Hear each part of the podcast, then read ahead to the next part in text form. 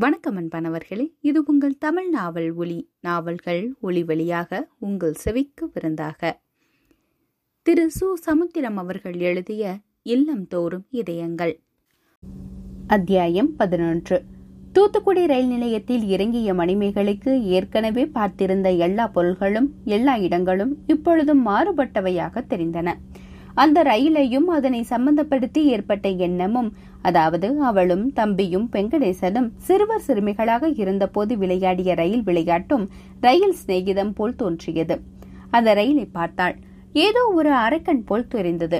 பச்சை கொடி பாடி போலவும் ஜன நெரிசல் மன நெரிசல் போலவும் தோன்றின. முன்பெல்லாம் லெட்டர் போட்டுவிட்டு ஊருக்கு வரும்போது தம்பி வந்து வரவேற்பதும் புன்னகை தவள புத்துலகிற்குள் நுழைபவள் போல அவள் ரயிலை விட்டு இறங்காமல் படியில் நின்று கொண்டே தம்பியிடம் பேசுவதும் பழங்கதையாய் போனவள் போல் ரயில் பெட்டியில் இருந்து இறங்கினார். ஒரேடியாக இறங்கிவிட்டாள். வெளியே வந்ததும் அன்னிச்சையாக டாக்ஸி என்று வாயில் வந்த வார்த்தையை விட்டுவிட உடனே அருகிலேயே ஒரு டாக்ஸி வந்து நின்றதும் என்ன செய்வதென்று புரியாமல் கைகளை நிறைத்த போது பார்வை மூலமே பர்சை புரிந்து கொள்ளும் டிரைவர் வண்டியை இன்னொரு பக்கம் நகர்த்தினார். பழைய ஆட்டோ ரிக்ஷா டிரைவர் கூட அவளை பார்த்து ஆச்சரியப்பட்டு பிறகு தன்னையே ஆச்சரியமாக பார்த்து கொண்டார். இது அந்த அம்மாவை இருக்காது. அவங்க சிரிச்ச சிரிப்பென்ன மங்கள லட்சுமி மாதிரி பார்த்த பார்வை என்ன? இது ஏதோ ஏழை பொண்ணு. வர வர எனக்கு ஏன் கண் பார்வை குறையுது? புத்தி ஏன் பெசகுது? இந்த பொண்ணு அந்த அம்மாவை இருக்காது இருக்கக்கூடாது. தூத்துக்குடி பஸ் நிலையத்தில் ஒரே கூட்டம். கட்டபொம்மன் உட்பட தனியார் பஸ்கள் வரை திருச்செந்தூர் டிக்கெட்டுகளையேத்தான் ஏற்றினார்களே தவிர இடையே உள்ள காயலையோ ஆத்துறையோ கண்டுக்கவில்லை. திருவிழா கூட்டத்தில் இடையே உள்ள ஊர்கள் அவர்களை பொறுத்த அளவில் அன்றைக்கு இல்லை. இரண்டு மணி நேரம் கழித்து எப்படியோ வந்துட்டேன் என்பது போல் வந்த டவுன் பஸ்ஸில் ஏறினாள். அவள் ஊருக்குள் வந்தபோது மாலை மயங்கிக் கொண்டிருந்தது. சூரியனை மலை என்னும் மலைப்பாம்பு கவ்விக் கொண்டிருந்தது போல் தோன்றியது. ஊருக்கு அகழி போல் இருந்த ஓடை நீரை கடந்து வாயில் புடவை பாதி தலையை மறைக்க கனமில்லாத சூட்கேஸ் வலது கையை பிடித்திழுக்க இடது கை தலையில் குவிந்திருக்க ஜனவாடைப்பட்ட முனைக்கு அவள் வந்தாள். தெரு ஓரத்தில் தெல்லாங்குச்சி விளையாடிய பையன்கள் அவளை ஆச்சரியமாக பார்த்துவிட்டு ஏய் அக்கா வந்துட்டுடா மிட்டாய் கொடுக்கும் என்று ஒரு காகம் இரையை கண்டதும் இதர காக்கைகளை கூப்பிடுவது போல தொலைவில் பளிஞ்சடுகுடு விளையாடி கொண்டிருந்த பயல்களை கூப்பிடுவது போல் கத்தினார்கள். இந்தாங்கடா இங்கேயே வாங்கிக்கோங்கடா என்று அன்று சொன்னவள் இன்று அவர்களை பாராதது போல் ஒதுங்கி போனாள். திமிரை பாருன்னு பாக்குறவங்க சொல்வாங்க. சொன்னா சொல்லிக்கிட்டு போட்டுமே பஞ்சாயத்து போட்ட புதிய குழாயில் பழைய தண்ணீரை பிடித்து கொண்டு நின்ற பெண்களில் ஒருத்தி என்னக்கா காரு ஓடத்தண்ணியில சிக்கி நின்னுட்டா? என்று யதார்த்தமாக கேட்டபோது அவள் அன்றைய யதார்த்தம் தாங்க முடியாதவளாய். கார் சிக்கல நான் தான் சிக்கிட்டேன் என்று தன்னளவில் சொல்லிக்கொண்டு அந்த பெண்களை பார்த்து லேசாக சிரிக்க முடியாதபடி சிரித்து வேகமாக நடந்தாள். எதிரே வெங்கடேசனின் அப்பா குமரேச மாமா வந்தார். அவர் அவளை பார்த்து எப்பமா வந்த? ரயில் லேட்டா வந்ததா? இல்ல எங்காவது விழுந்துட்டு வந்ததா? இப்பதான் நல்லா இருக்கிறதா நாம நினைக்கிற ரயிலும் தண்டவாளத்தை விட்டு தரையில ஓடுற காலமாச்சே. என்று எதர்ச்சியாக கேட்டபோது இவளுக்கு அவர் தன்னை விழுந்து போன ரயிலுடன் ஒப்பிடுவது போல் பட்டது.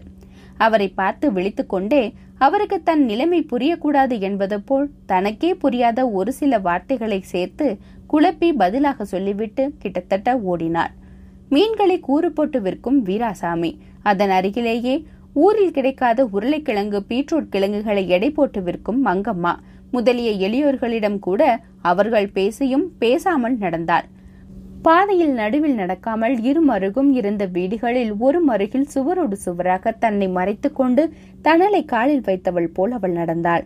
வாழ்வோடு வரும் தான் வாளா வெட்டி போல் வந்திருப்பது அங்கிருப்பவர்களுக்கு தெரிய வேண்டாம் என்பதற்காக அவள் தெரிந்த தலையை மூடி நீண்ட கைகளை மடக்கி நிமிர்ந்த தலையை குனிந்து நடந்தாள்.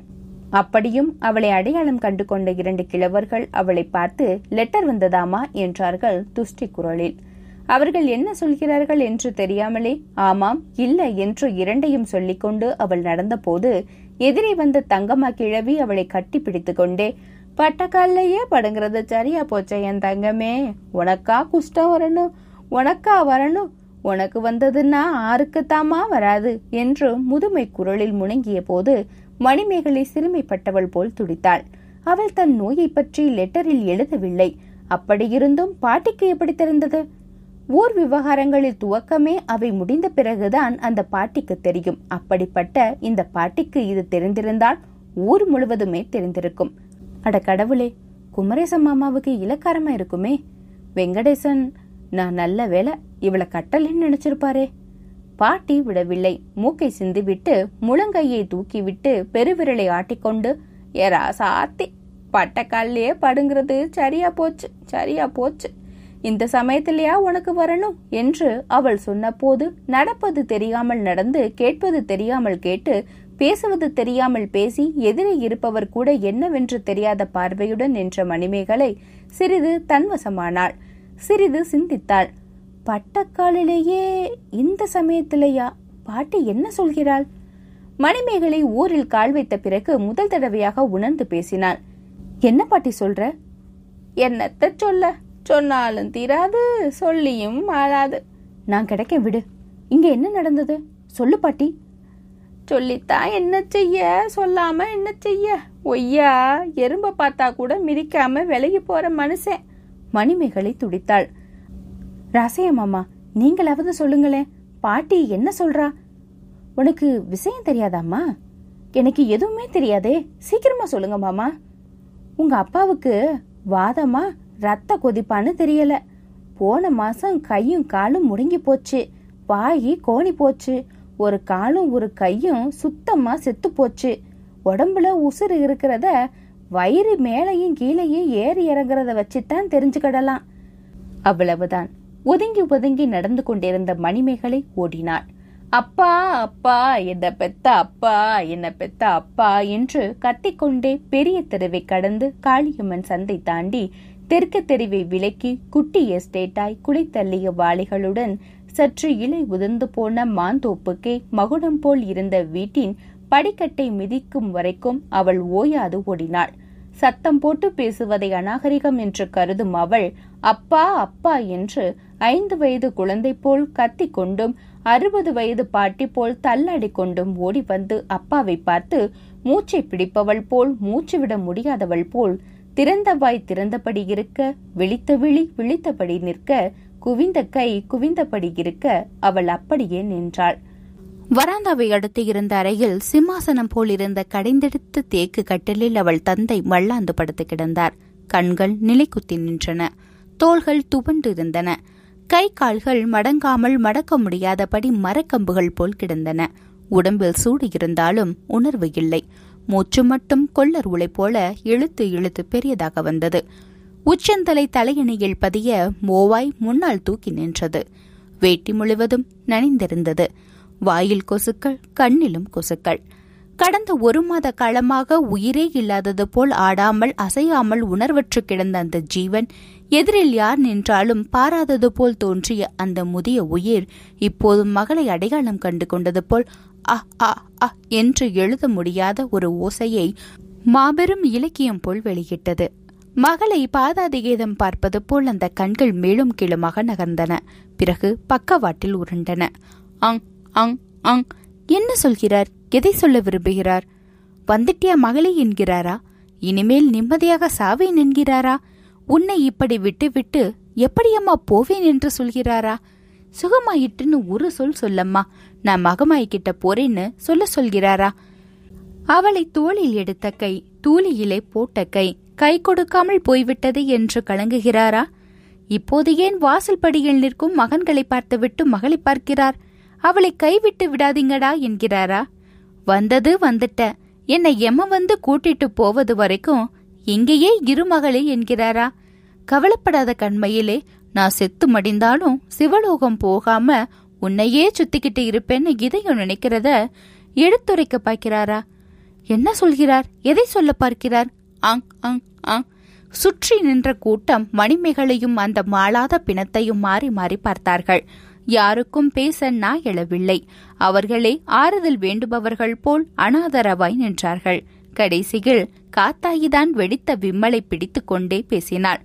உங்க வீட்டுக்காரோட தாய்மாமன்னு அந்த மனுஷன் அவன் நாய் மாமன். உங்களுக்கு குஷ்டம் வந்துட்டதா ஊரு முழுக்க தம்பட்ட அடிச்ச மாதிரி பேசுனதோட இந்த மவராசங்கிட்டையும் இனிமே நீங்க தேர்றது கஷ்டம் கையை அரிச்சுக்கிட்டு காலு விரல் மடங்கிக்கிட்டுன்னு ஒரு நாளைக்கு ஒன்பது தடவை சொல்லிட்டு போயிட்டாரு.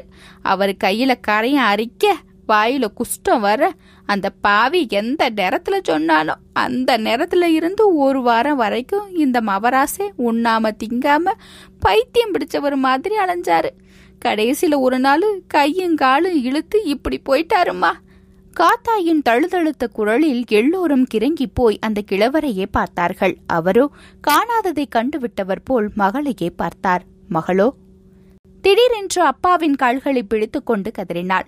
அவர் கன்னத்தில் முத்தமிட்டு கட்டிலோடு கட்டிலாக அவரை அணைத்து அப்பா அப்பா என்று வானம் விழும்படி பூமி பிளக்கும்படி கத்தினாள். உங்களுக்கு அப்பா உங்களுக்கு அப்பா இப்படி வரணும் என்று சொல்லிக்கொண்டே பெற்றவனை தன் மடியில் வைத்துக்கொண்டே மறுவினாள் இறுதியில் தங்கம்மா பாட்டி எழுதாத குறைக்கு அழுதா முடியுமா? எப்படியோ ஒய்யாவ நீயும் பார்த்துட்ட அவரும் உன்னை பார்த்துட்டாரு.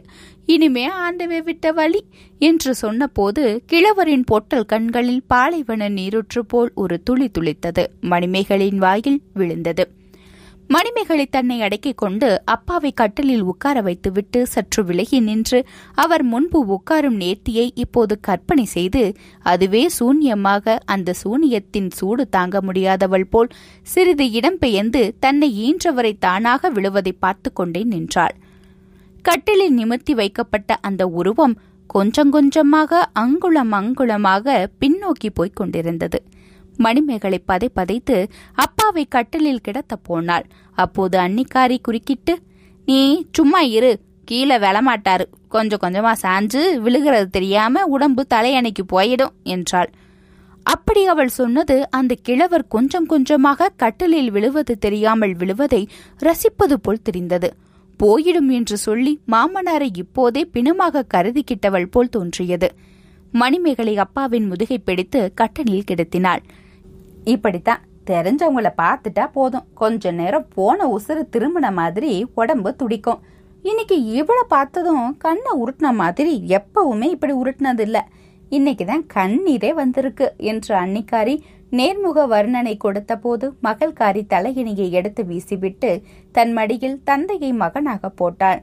கூட்டத்தினர் ஒவ்வொருவராக கலைந்து கொண்டிருந்த போது அண்ணன் தண்ணி இறங்க மாட்டிக்கு. அப்படியும்? என்று அன்னிக்காரி இழுத்த போது அவள் எதை சொல்லப் போகிறாள் என்பதை புரிந்தவன் போல் உன் தோல்வாய வச்சுக்கிட்டு சும்மா கட என்றான் புருஷன். அவள் வாய் சும்மா கிடக்கவில்லை. இன்ன பழையபடியும் சொரணை இல்லாம போயிட்டதா பாரு? இனிமே உன்ன மாதிரி நெருங்கின மனுஷங்களை பார்த்தா மட்டும்தான் பழையபடியும் கண்ணு உருளும் அது வரைக்கும் இப்படித்தான். போன வாரம் எங்க ஐயா வந்திருந்த சமயத்திலையும் கண்ணுல தண்ணி வந்தது என்று உண்மையில் பொய்யை கலந்து சொன்னாள். மணிமேகலை அப்பாவை உற்று பார்த்தாள். அண்ணி சொன்னது போல அந்த உருவம் அசையாமல் இல்லை. கண்கள் இன்னும் உருண்டு கொண்டுதான் இருந்தன. உதடுகள் துடித்து கொண்டுதான் இருந்தன. அவள் அசையும் இடமெல்லாம் அந்த கண்கள் அசைந்தன. நோக்கும் இடமெல்லாம் நோக்கின. எல்லோரும் போய்விட்டார்கள். சந்திரன் தோப்பருகே போய்விட்டான். அண்ணனை அண்ணி சமையலறை பக்கம் சாடுவது ஒரு ஸ்டூலில் உட்கார்ந்து அப்பாவையே பார்த்து கொண்டிருந்த மணிமேகலைக்கு கேட்டது. ஒண்ணுமில்லாம வந்திருக்கா பாத்தியரா? வந்தா வரட்டும். அவ போவையில வாயு வயிறுமா இருந்தேன். உங்க பிள்ளை எப்படி இருக்கு அண்ணின்னு ஒரு வார்த்தை சொல்றாளா பாத்தீரா இந்த கிழவனை பாரும். உம்மை பார்த்து இப்ப துடிச்ச மாதிரி எப்பவாவது துடிச்சிருக்காரா? தனக்கு தானா தாலி குடமும் பதக்கமும் பிடிக்குமா? என்றாள். மணிமேகலைக்கு அப்போதுதான் நினைவு வந்தது. பிள்ளையை பற்றி கேட்டிருக்க வேண்டும். தப்புதான். சொந்த பிள்ளையின் ஞாபகம் கூட இப்போதுதானே வருது. மணிமேகலை சமையலறை பக்கம் போனாள். தொட்டிலில் தூங்கிய அண்ணன் மகனை எடுத்து தோளில் போட போனாள். அன்னிக்காரி இப்பதான் தூங்குறான். தூக்கத்தை கெடுக்காத என்று சொன்னதோடு குழந்தையை அவளிடமிருந்து வலுக்கட்டாயமாக வாங்கி தொட்டிலில் போட்டாள். அண்ணன்காரன் சற்று அதட்டலோடு அவளை விசாரித்தான். ஆமா ஆயிரம் கஷ்டம் வரட்டும். தொள்ளாயிரம் நோய் இருக்கட்டும். அதுக்காக இப்படியா குழுவச்சி மாதிரி நடந்து வரது? ஒரு கார்ல வரப்படாது? காசு இல்லாட்டாலும் நான் கொடுக்காமலா போயிடுவேன் ஒரு லெட்டர் எழுதியிருந்தா சந்திரனை அனுப்பியிருப்பேன்ல. நீ நடந்து வந்ததை பார்த்தா நாளைக்கு தெருவுல எந்த பயலாவது என்ன மதிப்பானா? இப்படியா கூறுகட்டு போவனும்? சேச்சே ஏன் தான் இப்படி புத்திய கடன் கொடுத்தியோ? மணிமேகலை கடன் கொடுத்த புத்தியை வட்டியோடு சேர்த்து வாங்கி கொண்டவள் போல் யோசித்தாள். தப்புதான். ஊர்லயே பணக்கார வீட்டு பெண்ணானன்னா தூத்துக்குடியில பிச்சை எடுத்தாவது அந்த காசுல டாக்ஸில வந்திருக்கணும். அண்ணன் நான் பிச்சை எடுத்தது பெருசா நினைக்காம கார்ல வந்து இறங்கினத பெருமையா நினைச்சிருப்பான். ஒரு வார்த்தை ஒரு வார்த்தை உடம்புக்கு என்னமா வந்ததுன்னு கேக்குறானா? உடன் பிறந்த பாசம் என்பது பெண்களுக்கு மட்டும்தானோ? சகோதரி மனம் பித்து சகோதரன் மனம் கல்லுன்னு கூட பழமொழியை மாத்திடலாமோ? சீச்சி அப்படியும் சொல்ல முடியாது. அதோ அங்க பித்து பிடிச்சவன் மாதிரி நிக்கிறானே சந்திரன். அவனை இவனோட சேர்க்க முடியுமா? அக்காலோட கோலத்தை பார்த்துட்டு பாவம் தவையா தவிச்சு நிக்கிறான். இந்த அண்ணன் என்னைக்குமே இப்படித்தான். ஒரு நாள் கூட சிரிச்சு பேச மாட்டான். ஒருவேளை வயசு வித்தியாசம் காரணமா இருக்கலாம். நான் கார்ல வராம கால் வலிக்க நடந்ததுக்காக இவன் வருத்தப்படல. இவன் கௌரவம் அதனால வழிபடுத்துட்டுன்னு வந்தது வராததுமா இப்படி அதட்டுறான். ஆனா சந்திரன் கூட பிறந்த பிறப்புனா அவன்தான் பிறப்பு. மணிமேகலைக்கு அங்க நிற்க பிடிக்கவில்லை. மெல்ல நடந்து முன்னரைக்கு வந்தாள்.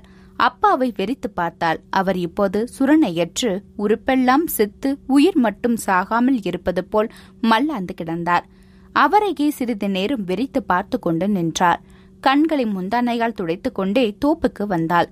சந்திரன் குறுந்தாடி மீசையுடன் மங்களான கண்கள் மருட்சியான பார்வையை கொடுக்க ஆகாயத்தையே பார்த்து கொண்டு நின்றான். தம்பி ரயில் விளையாட்டு விளையாடி இப்போ வாழ்க்கையே விளையாட்டா போனதால நிஜ ரயில்ல வந்து நிஜமில்லாம போயிட்டேனே என்று அவன் கழுத்தை கட்டிக்கொண்டு அளப்போனவள் தன்னை அடக்கிக் கொண்டே அவன் தோளில் ஆதரவாக கை போட்டுக்கொண்டே தம்பி என்றாள். பிறகு அவன் கையை கெட்டியாக பற்றி கொண்டாள். தம்பி அவளையே பார்த்தான். கண்கள் லேசாக கலங்கி இருந்தது அந்த கலக்கம் அழுகைக்கு அச்சாரம் போல் இருந்தது. மணிமேகலை அவன் தோளில் மீண்டும் கை போட்டுக்கொண்டே கவலைப்படாதடா அக்களுக்கு சுத்தமா சுகமாயிட்டு. நல்ல வேலை ஆரம்பத்திலேயே கவனிச்சதால முளையிலேயே கிள்ள முடிஞ்சது. இப்போ நானும் உன்ன மாதிரிதான். உடம்புக்கு ஒன்னும் கிடையாது. கவலைப்படாதடா என்றாள். சந்திரன் கவலையை விடுவதாக தெரியவில்லை. அக்காளின் கையிரண்டையும் பிடித்துக்கொண்டு அக்கா என்று சொல்லிக்கொண்டே விம்மினான். மணிமேகலை தாயானாள் ஏது இந்த சந்திரன் சுகமாயிட்டுன்னு சொன்ன பிறவும் விம்முறானே? எனக்கும்ல அழுக வருது.